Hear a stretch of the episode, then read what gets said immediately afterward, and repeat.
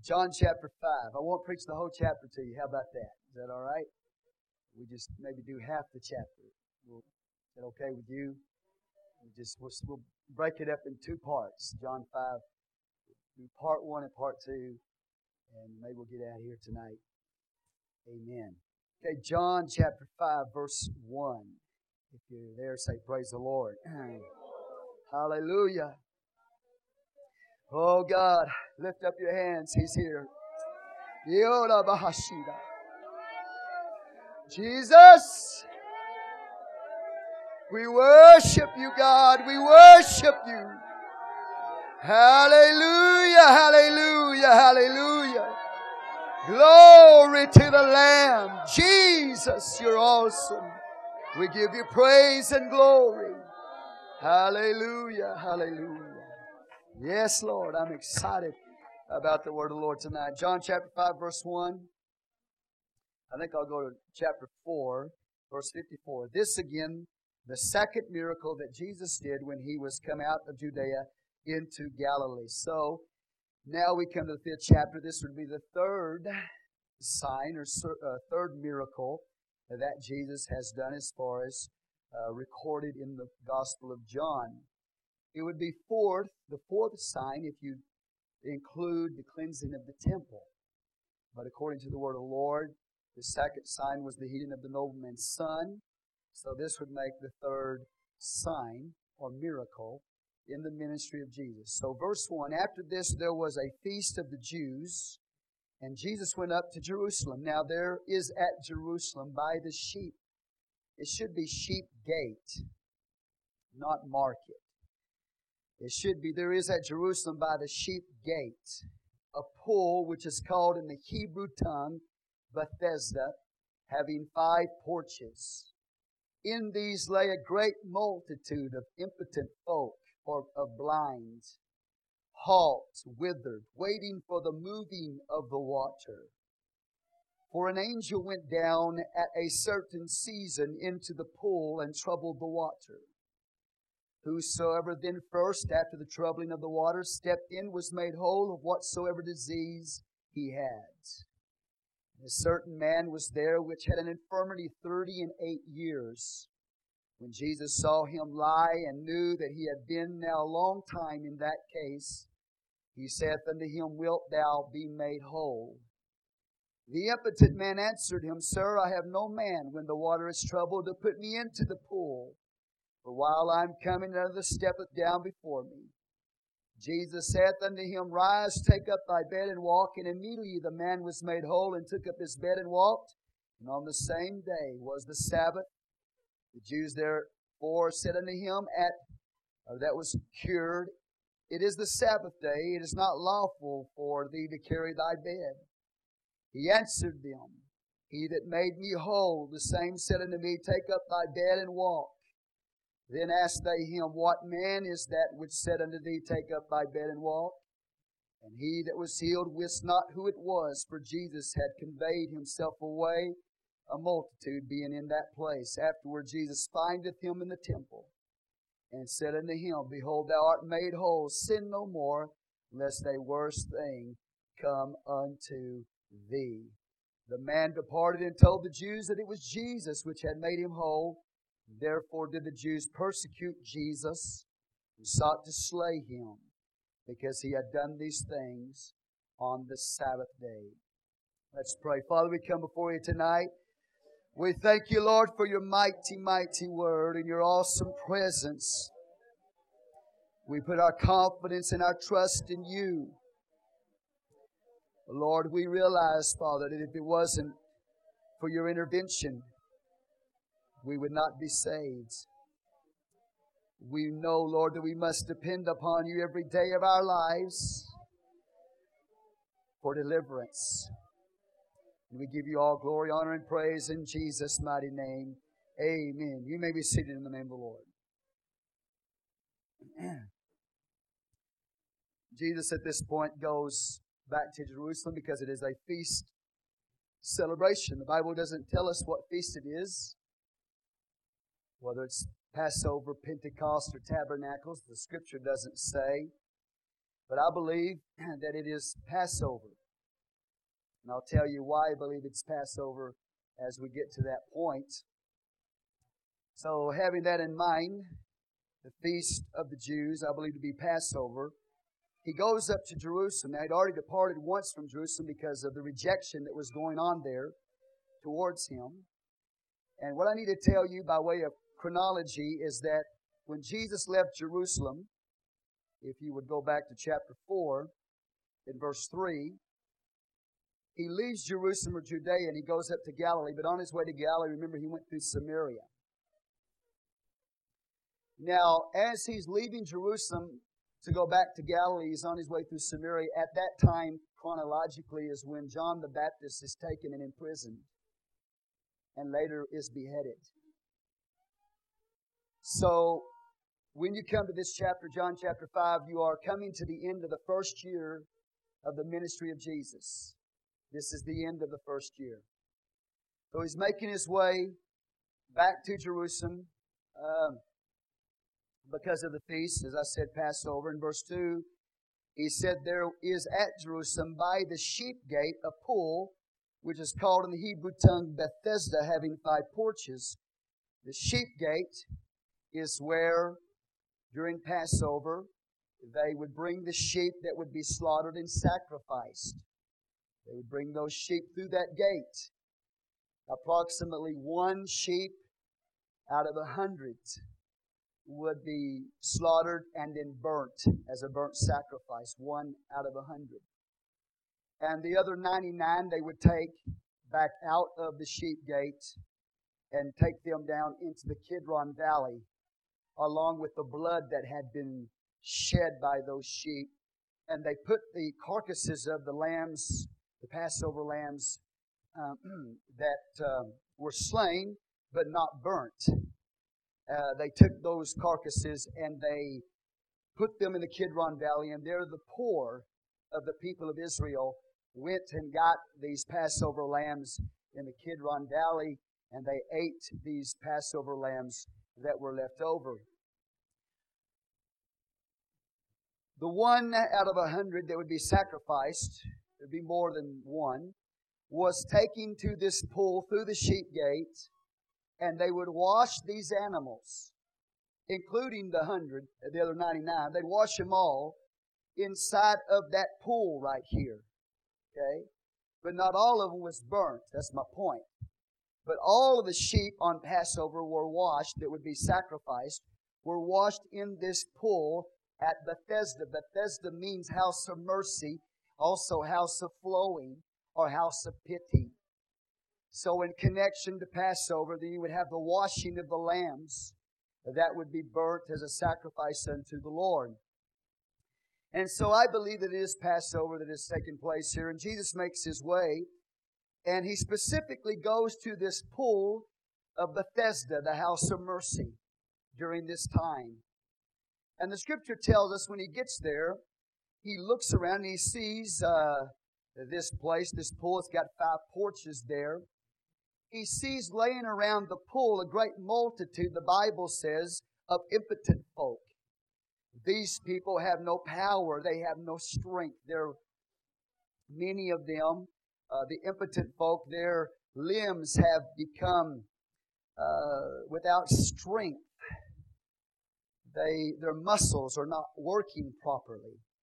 And so many of them cannot walk. They are impotent. They don't have strength. Amen. Uh, other reasons, other things going on in the muscles that would keep them in a place where they would not have power they would not have strength. And so Jesus, as he continues to look, he also notices that there's some people around this pool, uh, the house of mercy. They are blind. They cannot see. And some are withered. Their hands are withered. They can't work. And they're all waiting for the moving of the water or the troubling of the water. This happened once a year.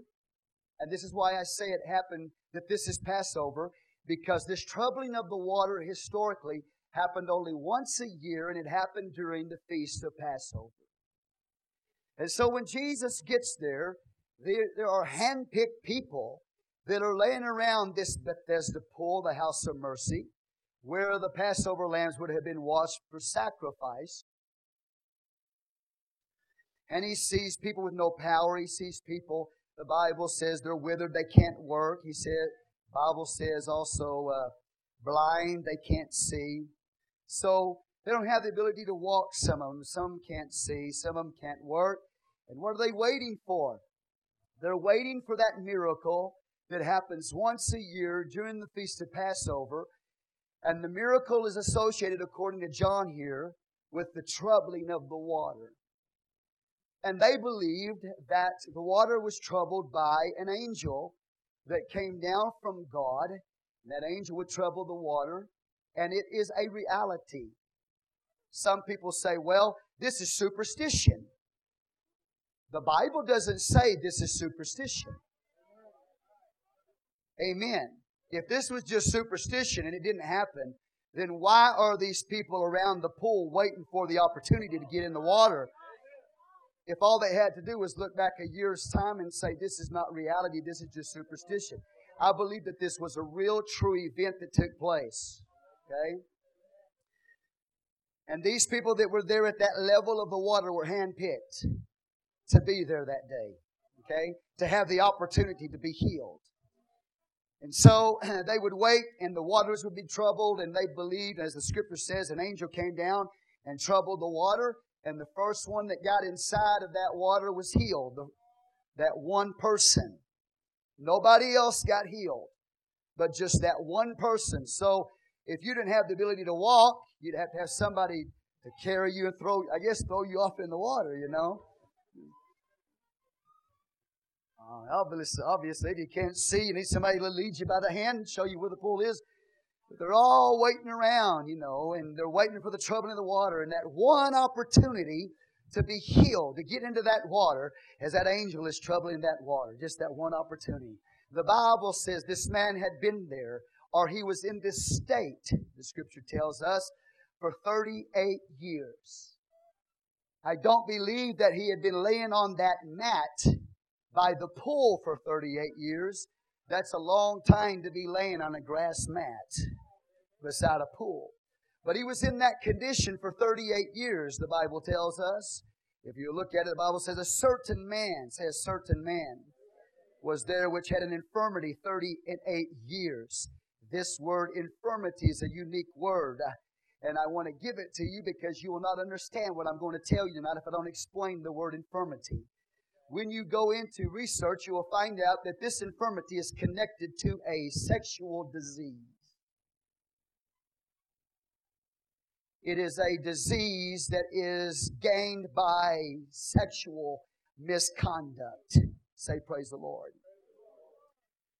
And so he's laying there on this mat in this condition with this infirmity. He's had it for 38 years. And in that culture, if you're not healed as a man, if you have this kind of disease, if you are not healed by the 38th year, they believe that you cannot be healed and that you are cursed of God Almighty. And so for 38 years, this man has been in this state, in this condition. And the scripture tells us he's waiting for his opportunity to get inside that water because he believes if he can get in that water, that that water, that he would be instantly healed. Wow. Say praise the Lord. But not only is this man have this infirmity, which is uh, some kind of disease connected to immorality, this man is a type of Israel. Because Israel wandered in the wilderness for 38 years. You said 40, but if you look at Deuteronomy, the first part of Deuteronomy, it said 38 years. And I'm not going to get into details here, all right? But 38 years. So this man here, by this pool of Bethesda, is a type of old Israel. And at this time, old Israel is impotent. It doesn't have power. Old Israel is withered in his hands. It can't work for God. It doesn't have the power of God in its life. It's blind. It cannot see. It has no spiritual vision. That is the condition that Israel is in at that time. And so when you look at that man, when Jesus saw that man 38 years in that condition, what you see is old Israel in miniature form. Impotent, powerless, no strength in them. They just had a form of religion. That was it. They couldn't walk. They couldn't work for God. They didn't know God. They couldn't see him. And so the Bible tells us this man laying there in that condition, waiting for the angel to come down and to trouble the water. The Bible says, and when Jesus saw him, say when he saw him, Jesus saw him. And it goes back to John chapter 2. Jesus knew what was in man. So now we see Jesus seeing another man. Just like he saw Nicodemus, just like he saw the woman of Samaria, just like he saw the nobleman there, the nobleman's son's condition. Now we see Jesus sees another man. He has the ability to see men. And he sees men, mankind, in a condition of no power with God, blind, halt, lame, no ability. He sees in this man not just old Israel, but he sees you and me. Destitute. And what has created the condition is sin. And so now he comes and we see a man who is an example not just of old Israel, but he's an example of fallen man as a whole a man who, uh, people who have no power with God, uh, people who are diseased and afflicted in their bodies because of sin that has been done in their lives. Say, Praise the Lord. Oh, hallelujah to the Lamb. And so, verse 6 when Jesus saw him lie and knew that he had been now a long time in that case, he saith unto him, Wilt thou be made whole? That seems like an odd question to ask somebody who's laying by the pool waiting for the angel to come and trouble it so he can get inside of that and be healed by the power of God. It seems odd that Jesus would ask that man that. I ask you now, listen, you can look at me tonight, but and act like you really got it together and you really you got the power of God and you're working for God, and maybe some of you are. You're walking with God, you got you're working for God, you got vision, you got the power of God in your life. But there's some of you here tonight that are not in that uh, case with power. You, you're like this man laying by that pool right there. And you're waiting for an angel to come down and stir the waters so you can get inside of that and you can be healed. Now, now what I need to help you see tonight is why would Jesus ask a question uh, with such an obvious answer? Wilt thou be made whole? Do you want to be made whole? You know why he, you know why he would ask that question? Is because there's a lot of people who don't want to be made whole. You know why they don't want to be made whole? Because as long as they stay in the condition they're in, they get a lot of pity.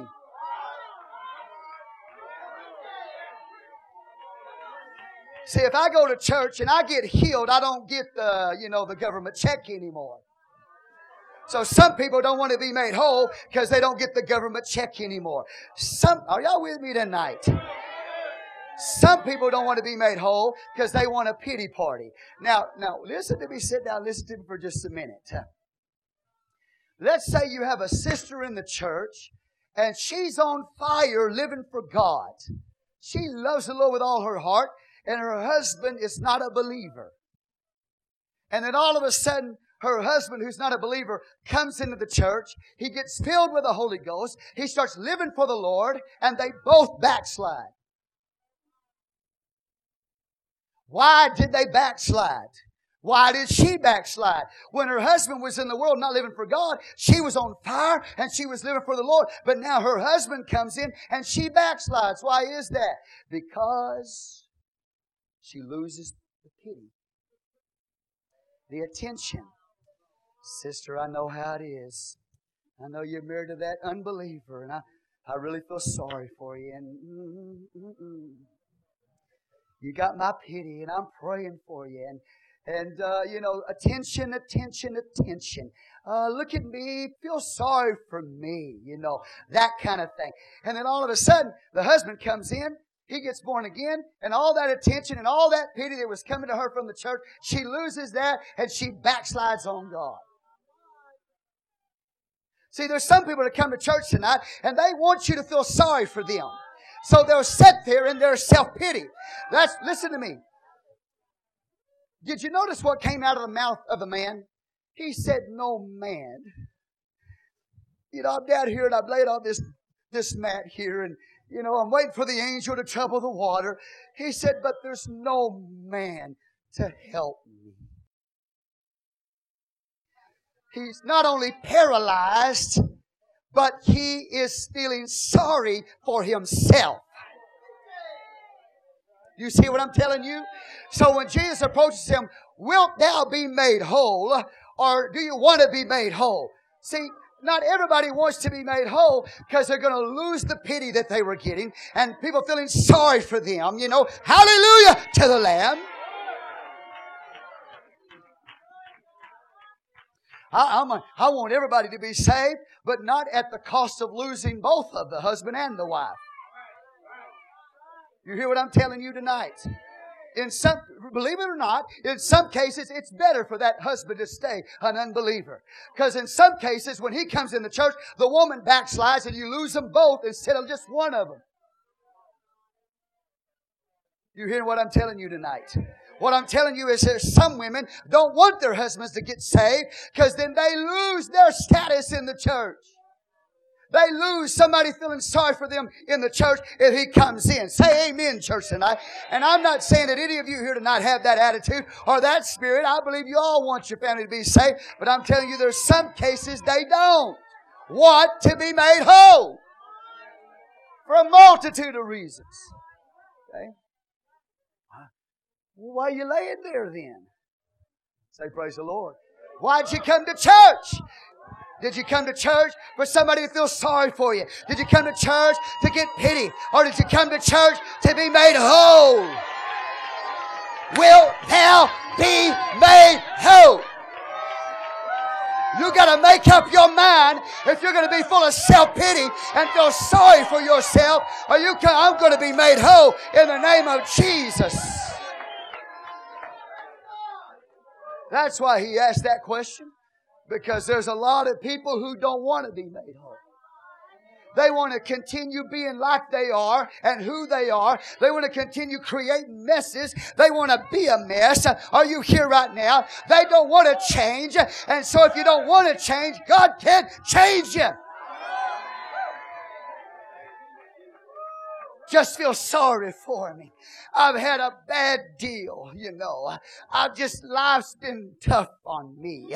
Uh, my life, if you just knew my life, I'm always getting the bad end of the stick, you know. It's just bad, just trouble. I'm always having trouble. That's just my life. Feel sorry for me.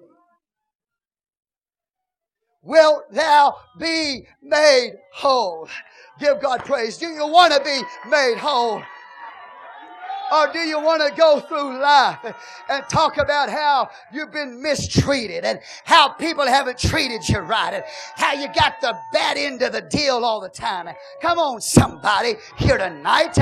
God hasn't called you to be in a pity party.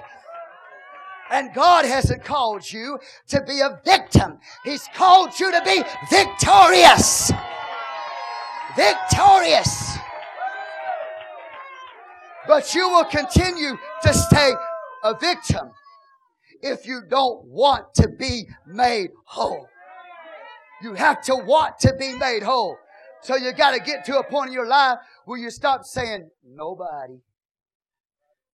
There's nobody here to help me.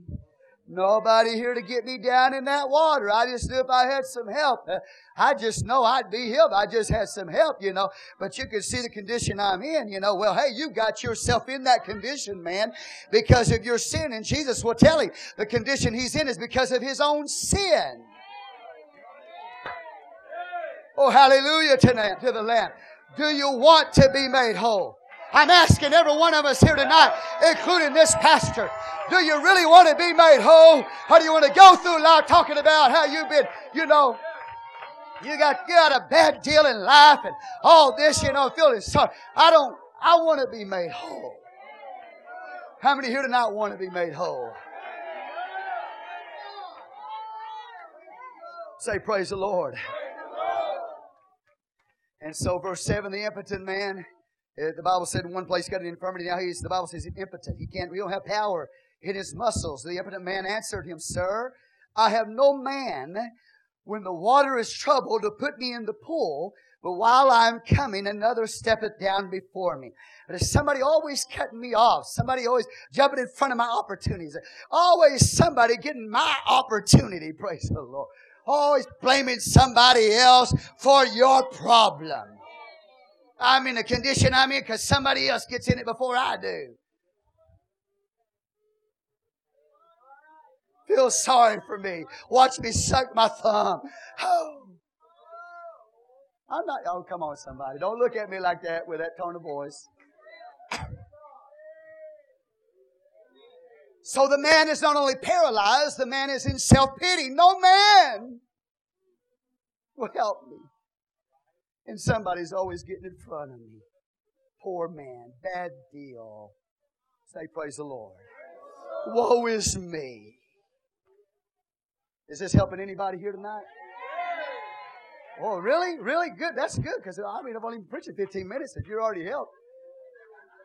I'm doing real good.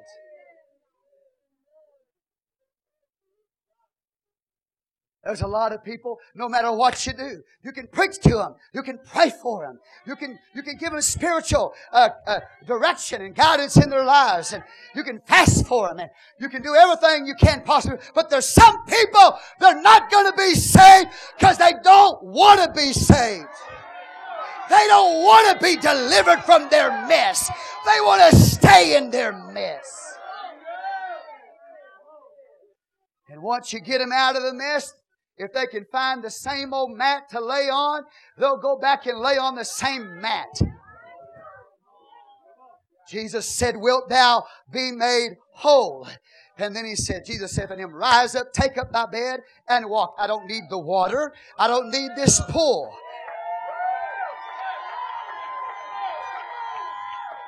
He is the Passover lamb. He's God come in the flesh. Now watch this during that 400 silent years between Malachi and Matthew, there was no prophetic word from God for 400 years. It was silence. History wasn't silent. A lot of things happened between Malachi and Matthew. But in that 400 silent years, uh, this event on Passover, once a year, the troubling of the water took place. And God was letting man know even though there's no prophetic word coming to you, I'm still in contact with man. I still care about the condition of man. So even in the 400 silent years, when there's no word from God, there's still angels troubling the water. There's still miracles taking place because God wants them to know I'm still in contact with you. I still want to help you. I want to deliver you. Give the Lord praise in the house. I'm telling you, it wasn't a superstition. It really happened.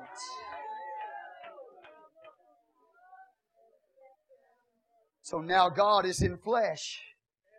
And God doesn't need the water because He is the water.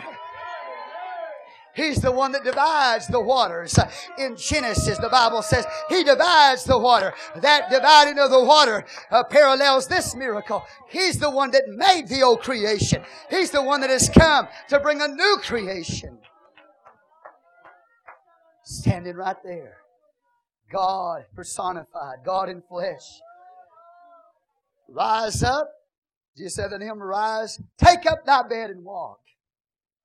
You notice he didn't say, just get up, you're healed, rise up and go. He said, rise up, take up your bed, and walk.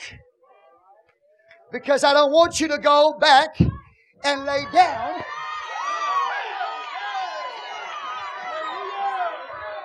I've delivered you from that, so don't go back to it. So God's going to come to every one of you tonight. He's not just going to tell you to rise up, but He's going to say, take up your bed and walk. Don't lay down again. Don't get on that mat again. There's a lot of people, they get their miracles. They get healed. But by the next service, they're back on the grass mat again. That's why Jesus said, do you want to be made whole? And then when he made him whole, he said, take up your bed. Don't come back here ever again. Don't lay down here ever again. Take that thing and get it out of here. You're a new man. You've been delivered. Stay a new man. Stay whole. You know what I'm talking about, don't you, tonight? So, number one, how many y'all want to be made whole?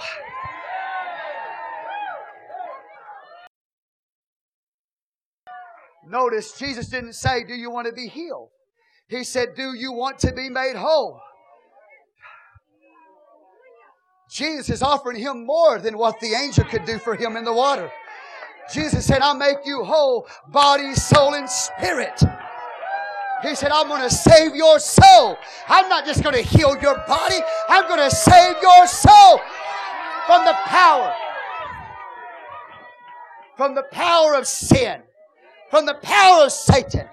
In this miracle, Jesus is in conflict with the power of Satan and the power of sin. He said, I want to make you whole. He doesn't just want to heal your body. He wants to make your whole body, soul, and spirit. He wants to make you sound in your emotions. He wants to save your soul. Give God praise. Jesus is offering him something more than just healing in his body. He's offering him eternal salvation, soundness of mind. Hallelujah.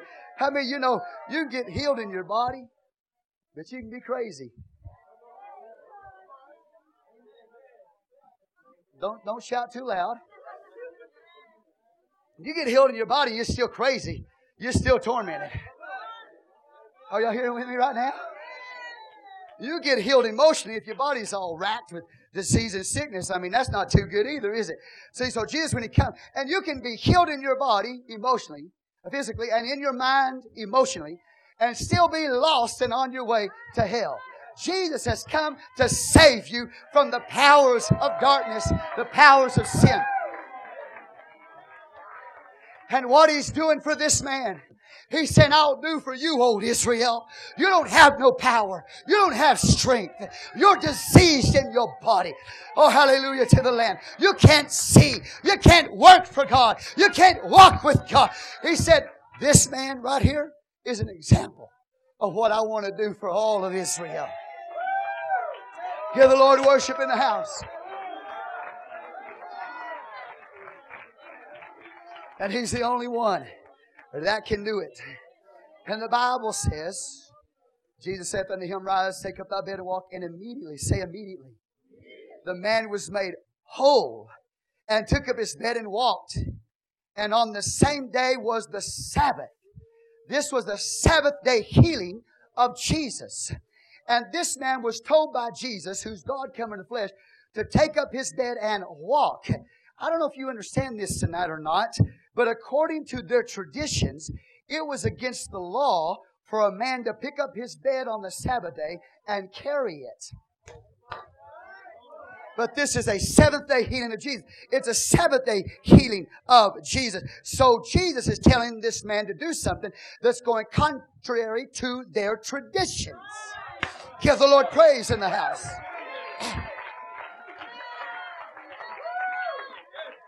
Which lets you know that God today is restless.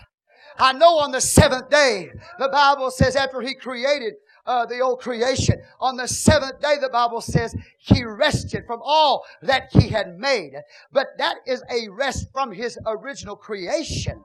But after the fall of man, when man fell into sin and got disease and loss of power and loss of the ability to work for God and the ability to walk with God and the ability to see, after he fell into sin, God got out of his rest and said, I've got to start working for man's redemption. Hallelujah.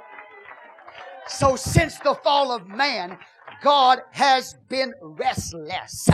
He has been restless in the sense of, I've got to help man. Man is lost. The power of sin is in his life. He's diseased. He's powerless with God. He is a wretch. He's miserable. And so since the fall of man, God has been restless. Restless. He rested from creation but he's restless in his work to bring redemption to mankind. Give the Lord praise in the house. And so, so he's letting them know this is what God does on the Sabbath day. God works on the Sabbath day. He said, I know you don't like that. I know you have said uh, that this man shouldn't carry his bed on the Sabbath day, but he said, I'm telling you that God himself works on the Sabbath day. He works on the Sabbath day to bring salvation to mankind, to heal them of all kinds of diseases, and to make them whole. Does that make sense? Praise the Lord. And so where that pool, where they washed the lambs that were sacrificed on Passover, the true Passover lamb walks up and by his death on the cross, by his sacrifice, he will redeem mankind. Oh, give the Lord praise in the house. So that when Jesus hangs on the cross and he, before he dies, he says, it is finished. What is finished? The restlessness of God uh, that is working to bring redemption. Jesus said, It is finished. It's a finished work. Oh, hallelujah to the Lamb. And he says, what you see happening here on this seventh day miracle of Jesus, this Sabbath day miracle of Jesus is pointing you to the seventh age or the kingdom age. He said that's what it's going to be like. Supernatural. The lame man shall leap as a hart. The blind man shall see. But right now, before you get to that ultimate time of rest, he said, I'm working right now. Working right now in the fifth day and then the sixth day. Right now, I'm working to bring man to redemption. And it's all pointing to a time of completion. The kingdom of God upon the earth. When at the end of that, He will remove all sin, sickness, and disease. Give God praise in the house. It's a Sabbath day healing of Jesus. Even the name Adam and Eve have seven letters in it. A D A M. Adam, say Adam. That's the fourth day when you get to the end. That's when the last Adam shows up at the end of four days. And then you got Eve, E V E. You're in the fifth and sixth day. That's the church age. That's the bride. You're in the time of the bride right now. You're in the time of E V. And E takes you all the way to the kingdom when Jesus fulfills everything. Give the Lord praise. And so, He's letting man know. Remember, when Adam was created and placed in the garden, then he fell into sin. And as a result of that sin, and uh, sickness and disease and death came on the human race. But before he fell, Adam was created whole. And Jesus, when he came into the world, was the last Adam and he was whole. Praise the Lord God. They're the only two that were ever born into this earth or ever brought into this earth. The only two that were whole. And so now Jesus has the last Adam says, I'm going to restore to you what was lost in the first Adam. And that's wholeness to mankind. Oh, give the Lord some praise in the house. Woo! Glory to the Lamb. Yeah. Yes. How many of you tonight want to be made whole? And when you get made whole, you're not going to lay back down again. That's why he's come. He's come to deliver you from the powers of sin and Satan. He's come to deliver you from the effects of sin. He's a great and awesome God. I know there's a lot going on around the church, but I'm telling you what you feel here is the assurance. The assurance. God's got it all under control. I said He's got it all under control. Hallelujah. Put your faith and your trust in Him. Now, I'm going to go back to something that you might not be familiar with in Psalm 38. David began to pray this psalm. This man's 38 years in that condition. And so now, I'm going to give you some history. Uh, y'all like history? Because it's his story. Every, a true history is history, all right?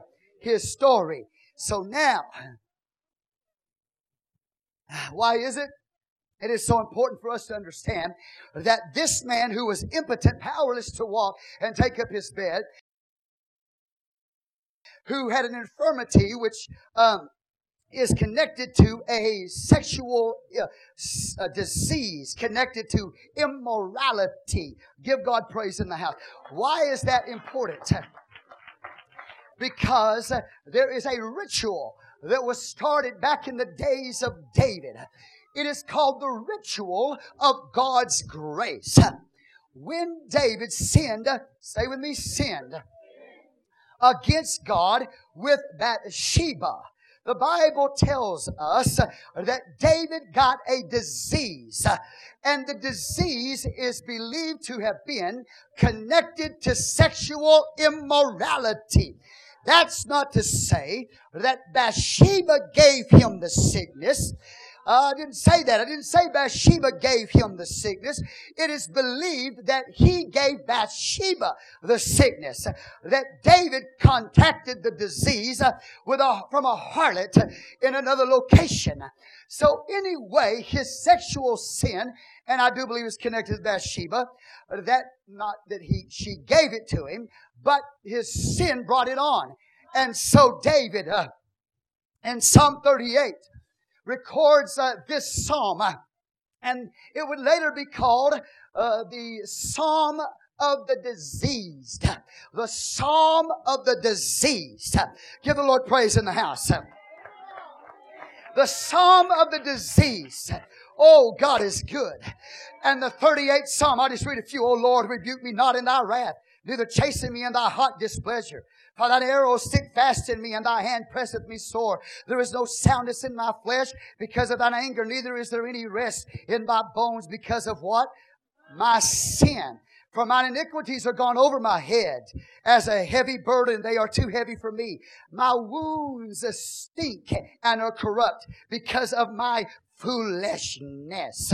And so what I need to tell you is that way back in the days of David, this pool of Bethesda, Bethesda was connected with the ritual of God's grace. It's an amazing event. And what happened was the priest, the high priest, he would go to the river or the stream that filled the pool of Bethesda. The stream that filled the pool of Bethesda was the stream, according to historical writings, that Bathsheba washed in. And so the high priest, uh, David is diseased in his body. And so the high priest, this ritual of God's grace started. And he would get this psalm here, Psalm 38, where David's talking about his diseased condition. Remember, the man's 38 years in his state. And so the high priest, he would get some sour wine and put it inside of a cup with some of the water that came out of the stream that Bathsheba bathed inside of. And put a little bit of that water that flowed into the pool of Bethesda and mixed it with the sour uh, uh, wine juice or the grape juice. And then he would take a cup of blood that came from the Passover lamb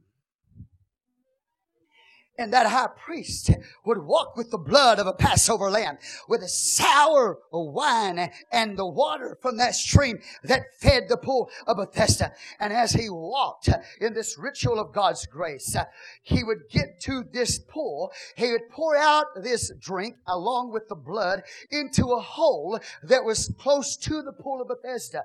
And then that blood would flow into one or two of the pools that were connected there. Amen. Say praise the Lord. Hallelujah to the Lamb. Whew. And as he's doing this, he recites Psalm 38. Give God praise in the house. They'd look and he'd see where the blood and the wine would go into, and he'd get a hyssop branch, the high priest, and he would trouble the waters. He would stir the waters. And as he did, he cried out with a voice, Death has passed.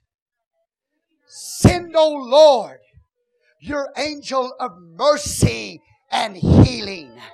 Bethesda means the house of mercy. So as he stir, stirred that blood of that Passover lamb in that water, are y'all here tonight? And he quoted Psalm 38 over it. Oh, I, want you to hear it again. God is good. Woo, hallelujah to the Lamb. Send, O oh Lord, thy angel of mercy and healing. He stirred it like that. That's the trouble of the water. If it's not a literal angel, oh no, no, no. Look at what he said. He said, the high priest said, send, O God, thy angel of mercy and healing. Oh, hallelujah to the Lamb. So it could be we have a, a, a, a grouping of two things happening here. We have the servant of God, the high priest troubling the water, and it could be that the angel at that time is sent there at that time because the high priest is calling on the angel of mercy and healing to come as he's stirring or troubling the water. Give God some praise in the house. And then after that, he would lift up that hyssop branch and he'd throw it into that water that he just got through troubling. And when it hit the water, he said, have mercy, O Lord. And when he said that, all these people that were there on the side of the pool tried to get into that water to get healed. Give the Lord praise in the house.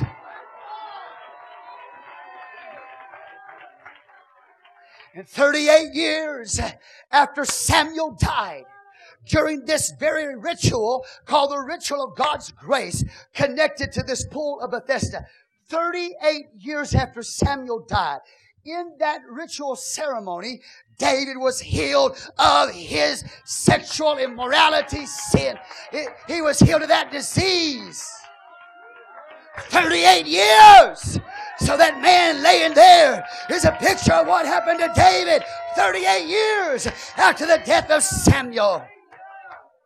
During that ritual, uh, known as the ritual of God's grace. Isn't that beautiful? Hallelujah to the Lamb. And it only happened, they only did this once a year, and they did it on the Feast of Passover. And so now, not only do I believe that you have uh, the possibility of an angel here, but what is happening when Jesus shows up there that day is the high priest has made his way to that pool of Bethesda where they washed the lambs before they were sacrificed, and he's going through this ritual of God's grace. Say hallelujah to the Lamb. Jesus steps on the scene and he tells the man, rise up, take up that bed and walk, rise. You wilt thou? Yeah, I want to be whole. Yeah. You got what? You got an infirmity. You got an, an a, a disease called by, caused by immorality. Oh, just like David was healed 38 years after Samuel's death. Oh, hallelujah. And just like uh, when the high priest quoted Psalm 38, the psalm of the disease. Now I'm here. I'm the one who did it for David. I'm the one who showed mercy to David. But he's more than an angel. Give God praise in the house. You say, Pastor, where'd you get all of that? I got it, I got it sitting around. I just got it sitting around. I just got it up looking around up in the sky. Say, praise the Lord. God is good. Isn't He good? Through all those years of David and his sickness and disease, and then God healing David. You can read the Psalms. We went through the Psalms and we saw how God healed David of that disease. His sickness dropped straight down into the grave. God healed him supernaturally by mercy. So now that very God is walking among them in flesh. And He's the one who don't have to trouble. He doesn't need the ritual anymore. He's the fulfillment of it. He's the Passover lamb. He's the God of David. Yes, hallelujah. He's the one that will deliver men from the powers of sin and the effects of sin. He's the only one that can do it. Wilt thou be made whole? Take up your bed and walk. Oh, hallelujah to the Lamb. And so, in closing, let's look back over there. Verse 9. Immediately the man was made whole and took up his bed and walked. And on the same day was the Sabbath. The Jews therefore said unto him, that was cured. See, the Jews couldn't heal the man. Praise the Lord God. Amen. They're powerless just like him. He's going to be healed because God, God does a miracle of grace and mercy. Jews therefore said unto him that was cured, It is the Sabbath day. It is not lawful for thee to carry thy bed.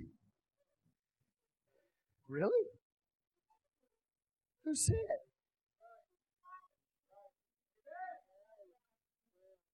Say, praise the Lord. Jesus is God in the flesh. Just got through telling him to do it. You're going to go against God. You're going to go against the Word of God. It's been spoken here. I'm not going to keep you too long. Yes, I love you, Lord. I will tell you that what happened here this in this sign, the Jews never forgave Jesus. This is the reason why ultimately they will hang him up on a tree and kill him. They wanted to kill him right then. They would rather kill the Son of God than for the Sabbath day to be broken in their minds. You hear me today? Give the Lord worship. But what Jesus, what God rested from was His original creation. He's restless until man is redeemed. And God is showing man what's in his heart. I want to give you rest. Take up your bed and walk. You're not going to need your own bed anymore. I'm going to give you the rest of salvation. Give the Lord praise in the house. They would rather kill the Christ of God than for their Sabbath day in their mind to be broken. Hallelujah to the Lamb. I don't believe that Jesus broke the law. I don't believe he broke the law. In their mind, he thought that he broke the law. He's the fulfillment of it. All right, here we go. The Jews therefore said unto him that was cured, It is the Sabbath day. It is not lawful for thee to carry thy bed. He answered them, He that made me whole, say, made me whole, the same said unto me, Take up thy bed and walk. You realize that this man, he doesn't even know who made him whole. He's just like old Israel. Wandering in the wilderness 38 years. Five porches. They got the law, the Pentateuch. They got it, but they don't recognize the Messiah. And he's standing right there in their midst. Hallelujah to the Lamb. He's a type of old Israel. He don't even know his name. He don't know who it was that said, Rise up take up thy bed and walk. He just says, He, he that made me whole, the same said unto me, Take up thy bed and walk. Verse 12. Then asked they him, What man is that which said unto thee, Take up thy bed and walk? Isn't that sad? Surely they know about this man for 38 years, he's been on the bread program. And this man's been healed by the power of God. And he didn't have to even beat anybody into the pool that day.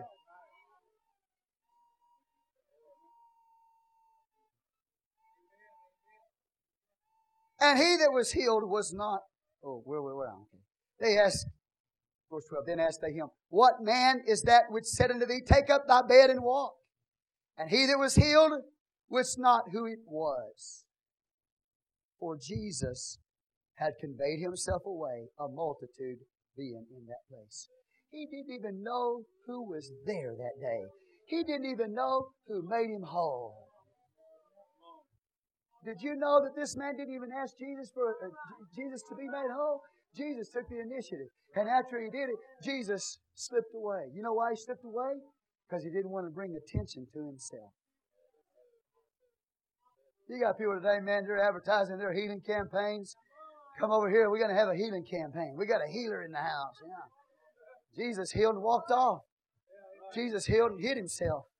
Jesus healed and said, I don't want to be known. Give God praise in the house. Hallelujah to the Lamb. Didn't even know. It's just like Israel. Just like a lost man. Verse 14 say afterward. Jesus findeth him in the temple. Praise God. Jesus findeth him in the temple. How many people God had done so many things for them, made them whole? Some, some here today made them whole. You've been made whole. Body, soul, and spirit. You have some of you, not all of you, because all, all of you don't want to be. But some of you have. I tell you, the best thing you do whenever you get made whole is to get to the church house.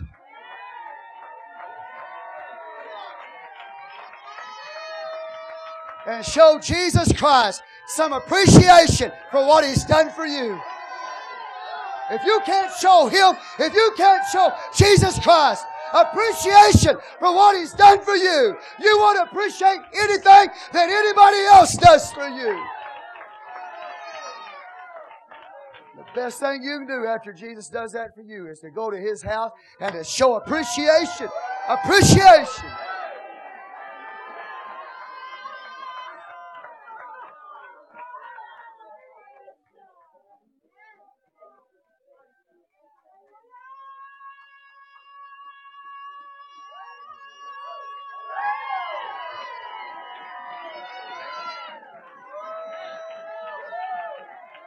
That's right.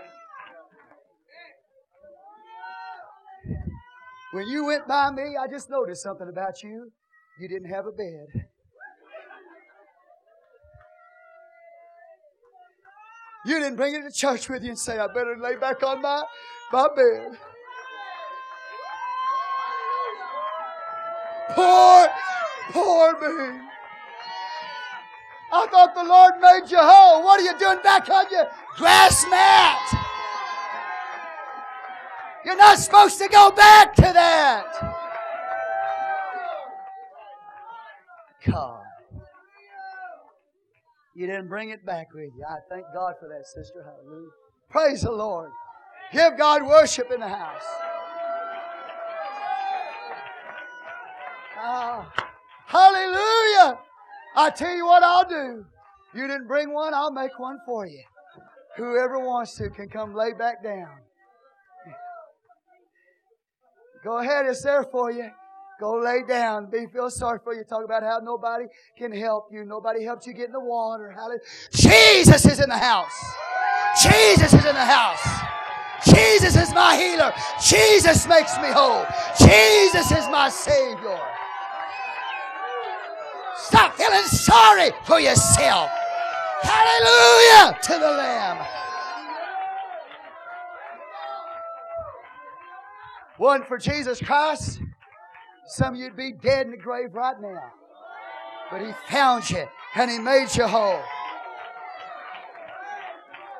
He's the one that divided the waters in the book of Genesis. Hallelujah. He's the God He's the God of that old creation. And He's the God of a new creation. That's what He's come to do. To make you a brand new creation, completely, completely regenerated. He can heal any disease. He can heal fatal disease. If you could just but believe. If you can hear the word of God tonight, He's a healer.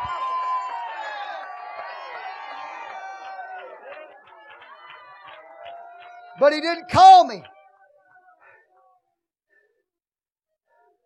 up to the front. He's here right now. You just believe. I think I know why sister's running. One of the reasons why when brother first walked in this church, he was about that close to the death, to the grave. He's about that close to the grave. Look at him now.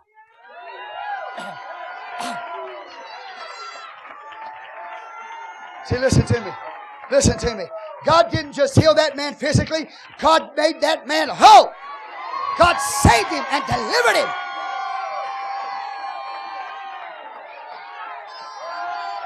Whoa, hallelujah to the Lamb. You know why he's here tonight and some others aren't? Because he wanted to be made whole. He wanted.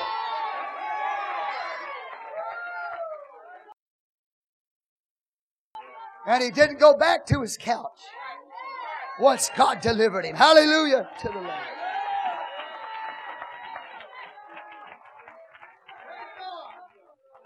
Watch. Jesus finds him in the temple and said unto him, Behold, thou art made whole.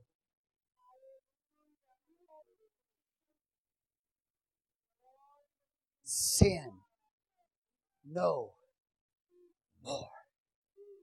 The reason you're in this situation, or that you were in the situation you were in, with your infirmity and your impotent condition, was because sin in your life created that sickness.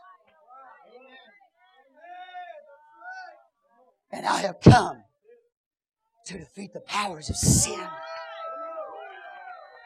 I have come to confront satanic power. I have come to deliver from death and to give you power and sight and the ability to walk and work with. I have come to make you whole, to restore what Adam lost. Isn't that beautiful? Give Lord praise in the house. Sin no more, lest a greater thing come upon you. If you go back to what God delivered you from, a greater is going to come upon you. What could be worse, church, than to be laying on your back and to be for 38 years have this disease that they said at 38 if you're not cured there's no cure. The jews said it. What worse condition could that man possibly be in? Jesus said go and sin. Don't do it. Don't go back to this sin. Don't go back to sin. Don't go back to your couch don't you even think about backsliding. He said, because you go back to sin. A worse thing is coming on you. I delivered you, I made you whole right now. But until you walk through those gates of pearl, And until you hear those gates shut behind you, you're not secure. What are you saying, Pastor? I'm saying that old doctrine, unconditional eternal security, is a lie from hell. Because if you return to your sin, a worse condition than you're in is awaiting you. So until you walk through the gates and you hear the gates shut behind you, you have no eternal security. You have security, but you don't have eternal security until the gates shut behind you. And when you hear the gates shut behind you, then you can start dancing and say, I've got eternal security. You're looking at a pastor that believes in eternal security. But it's only after the gate shut behind me, then I've got eternal security. If I go back to the sin that God delivered me from, there's something worse waiting for me than I ever experienced before. And that's a, listen to me, and that's a bed in hell.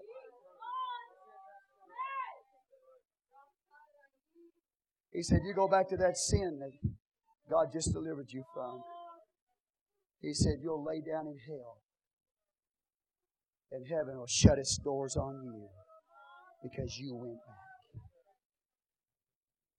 I tell you tonight, as I let you go, in one, one sense, Jesus doesn't put anybody in hell. In one sense. What are you saying, Pastor? Jesus came to save you. He came to make us whole.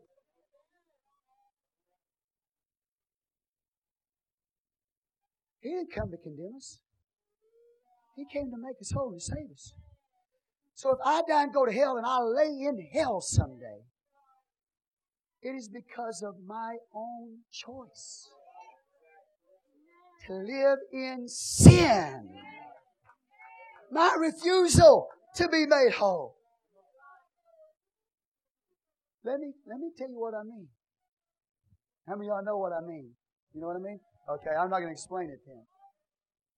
I'm going to explain. You already know. No, I'm not. I'm misleading. You realize that sin, see, sin triggered, triggered the judgment of God in this man's life. Sin is what brought this man to that condition that he was in. And if he goes back to it, Jesus said it's going to be worse for you than it was then. He's letting you know that sin you understand that there's a law called the law of God's divine judgment? The law of divine judgment. When you and I sin against God, we trigger that law of divine judgment. It comes on us the moment we sin against God. We bring it on ourselves. It was really not Jesus in an ultimate sense that's going to cast you into hell or somebody into hell. It is the choice of the person to go to sin. And when he does that, the law of divine judgment is instantly triggered in their life. So he's telling this man, don't go back to the sin, lest the worst thing come unto thee. You will trigger in your own life a bed yourself in hell. If you end up in hell, anybody here tonight, under the sound of my voice, including this preacher preaching tonight, if we end up in hell, if we're laying in hell, it's not so much Jesus put you there, you put yourself there by going back to your sin, going back to that bed, and triggering, triggering the divine laws of judgment. That's what Jesus is saying. You go speeding down the highway tonight at 100 miles an hour. And you go, whoo, like that. And you crash. Jesus didn't kill you. You triggered a law by yourself because you sped 100 miles an hour and you turned into the side of the bridge. Jesus didn't kill you.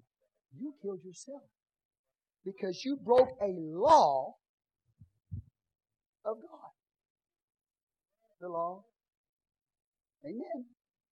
Here's something I'm you. you Hayden, I know you're a pretty smart guy.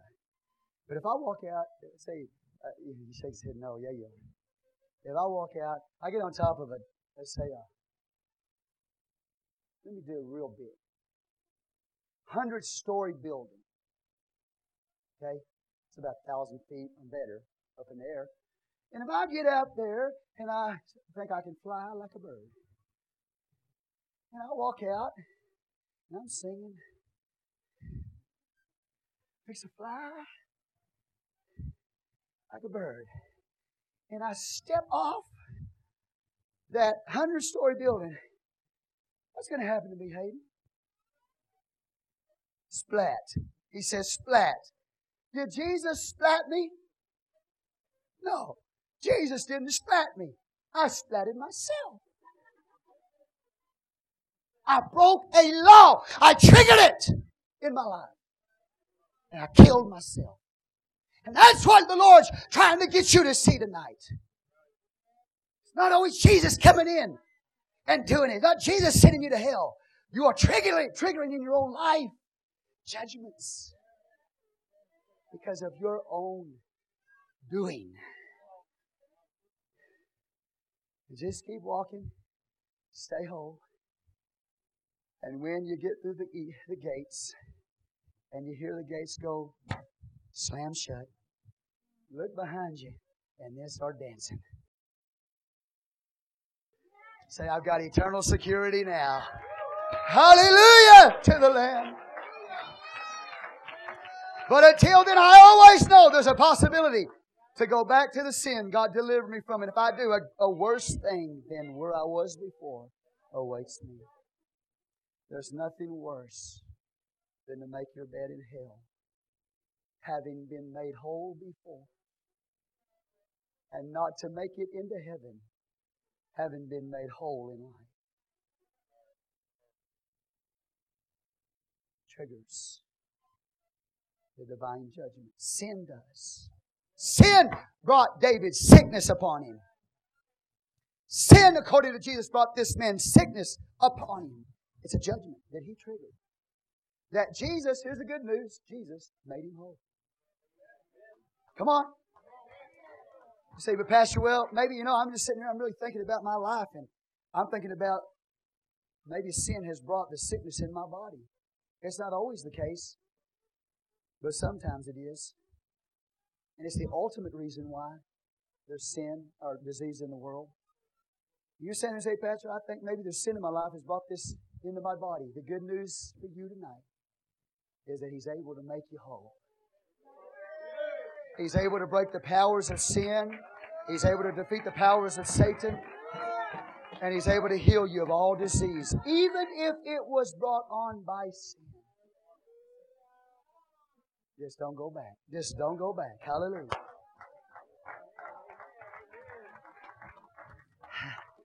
That, that bed, that bed, that bed, that sure felt good.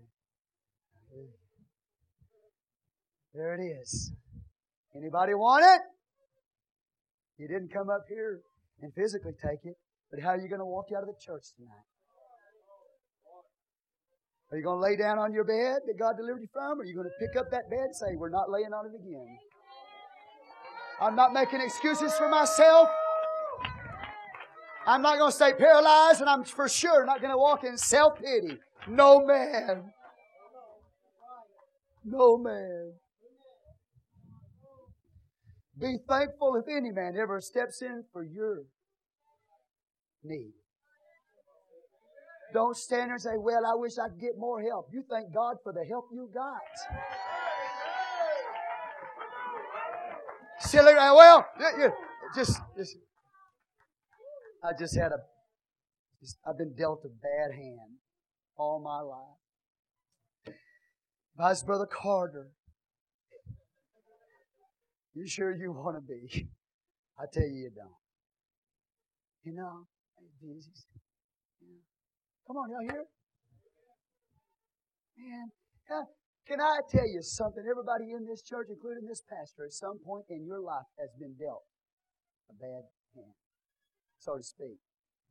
Experience dirty deals. Dirty deals.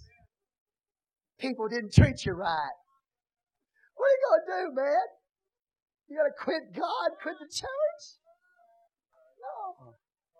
Get up, live for God. Take up your bed and walk. I know, I know some of you have arrived, but I haven't. So bear with me a little in my folly. I've still got to fight. I've still got to pray. I still got to go to church. I got to. I want to. I'm never going to lay down. The sister told me. She said, Patrick, she said, I got a fight in me. I pray to God she still has it. You get hit so much. Just don't quit. Don't give up. Don't lay down. Keep living for the Lord. And if you don't go back to your old ways, your old sinful lifestyles, and feeling sorry for yourself, and justifying and giving yourself a reason why, you'll hear those gates close behind you someday. And then you can dance. Eternal security now. I, think I'll, I think I'll stop almost there. Almost. But you look at this. I told you I was going to try to get you out by 9.30. I'm going to be able to do it. I'm gonna, it's going to happen. It's going to happen.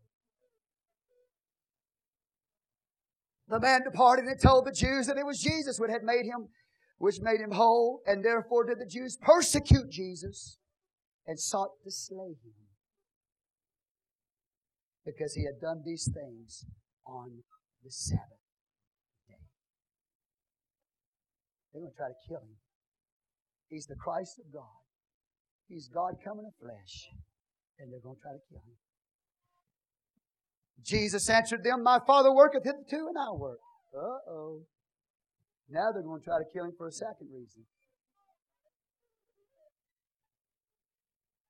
Therefore, the Jews sought the more to kill him because he not only had broken the Sabbath, but said also that God was his Father, making himself equal with God. Love you. This miracle of Jesus, Brother Mark, is setting up a dialogue with a bunch of religious people. It's setting up a dialogue with people who want to kill him. You don't think he's in control of it? He's in control of it. He's creating the dialogue. Here come the Jews wanting to talk to him. He is fixing to preach them a message. I'm telling you, the homily of Jesus, brother, he was one amazing preacher. When you see it next week, the homily of Jesus, when he preaches to these people, okay, it's going to blow your mind when he tells them. He puts them in their place.